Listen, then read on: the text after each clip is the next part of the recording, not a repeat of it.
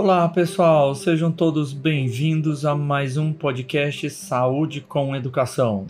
Aqui quem está falando é Eduardo Gonçalves, sou fisioterapeuta e educador físico. E aí galera, tudo bom? Bom, estamos voltando aqui com um podcast, eu tinha dado uma parada no podcast, já fazia quase um ano que eu não gravava, mas agora estamos voltando novamente. Talvez motivados aí por essa quarentena, né, por esse período crítico que nós estamos passando, devido a essa pandemia provocada pelo COVID-19. Bom, mas vamos lá. Hoje, pessoal, nós vamos falar sobre torque, tá bom? Bom, e o que é torque, né?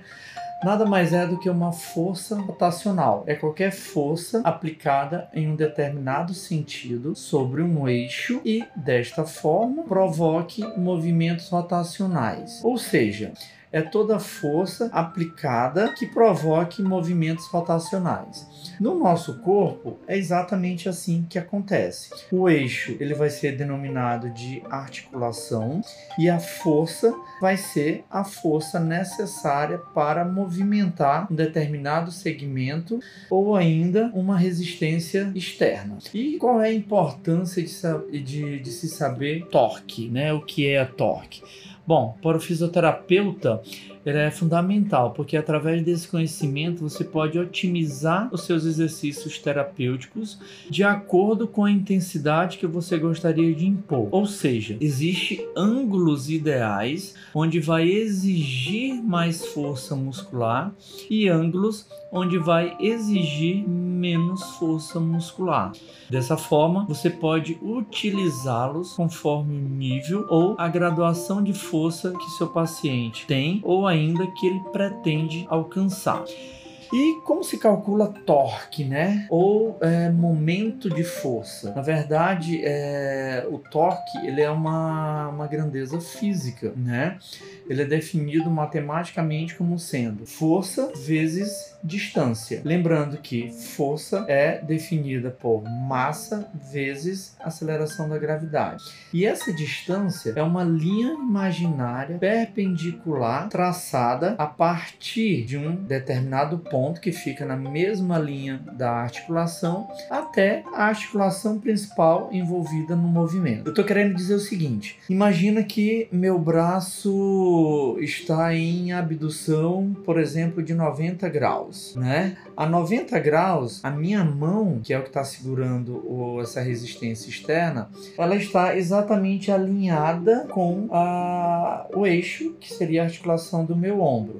Então, se eu quisesse calcular o torque resistivo nesse momento, era só eu medir a distância da minha mão, que é a que está segurando o halteres, até a articulação do ombro. Claro que não vai ser uma coisa precisa, mas vai ser um valor bem próximo. E a força nesse caso seria o quê? Nesse caso eu estou me referindo à força resistiva. Bom, se for um halteres de 2 kg, por exemplo, é só você multiplicar 2 pela aceleração da gravidade, que vai ser 9,8, e aí você tem força vezes a distância.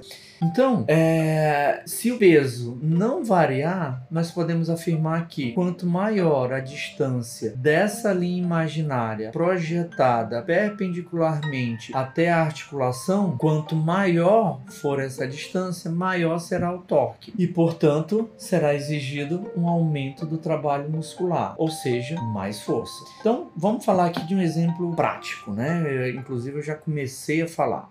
Em uma abdução do ombro, vamos imaginar o seguinte: você está segurando um halteres de 2 kg. O braço ele está posicionado exatamente ao longo do corpo, ou seja, ele está bem próximo do seu corpo, encostando no seu corpo, com o cotovelo estendido. Nesta posição inicial, se a gente se puxarmos uma linha, né? Imagina que a gente está puxando um barbante na direção do ombro. O ombro, nesse caso, é seu eixo, né? Essa distância ela será o quê? Zero, né? Não tem distância nenhuma. O meu braço não está se afastando de uma linha perpendicular, uma linha reta traçada na direção do meu ombro. Ele está exatamente em cima da mesma linha. Então, como não existe nenhum espaço, nenhuma distância, né, dessa linha imaginária que passa através do meu ombro, então a distância é zero. E o meu torque, consequentemente, também será zero. Isso porque a projeção dessa linha, ela está se dando exatamente em cima do ombro. Agora, vamos imaginar o seguinte: à medida que afastamos o braço da linha média do corpo, fazendo uma abdução, e se a gente projetar agora uma linha imaginária, né, para cima, tá, na direção da mão. Então imagina, eu estou segurando um halter de 2 kg e existe uma linha imaginária que fica em cima da minha mão e ela fica paralela ao meu ombro.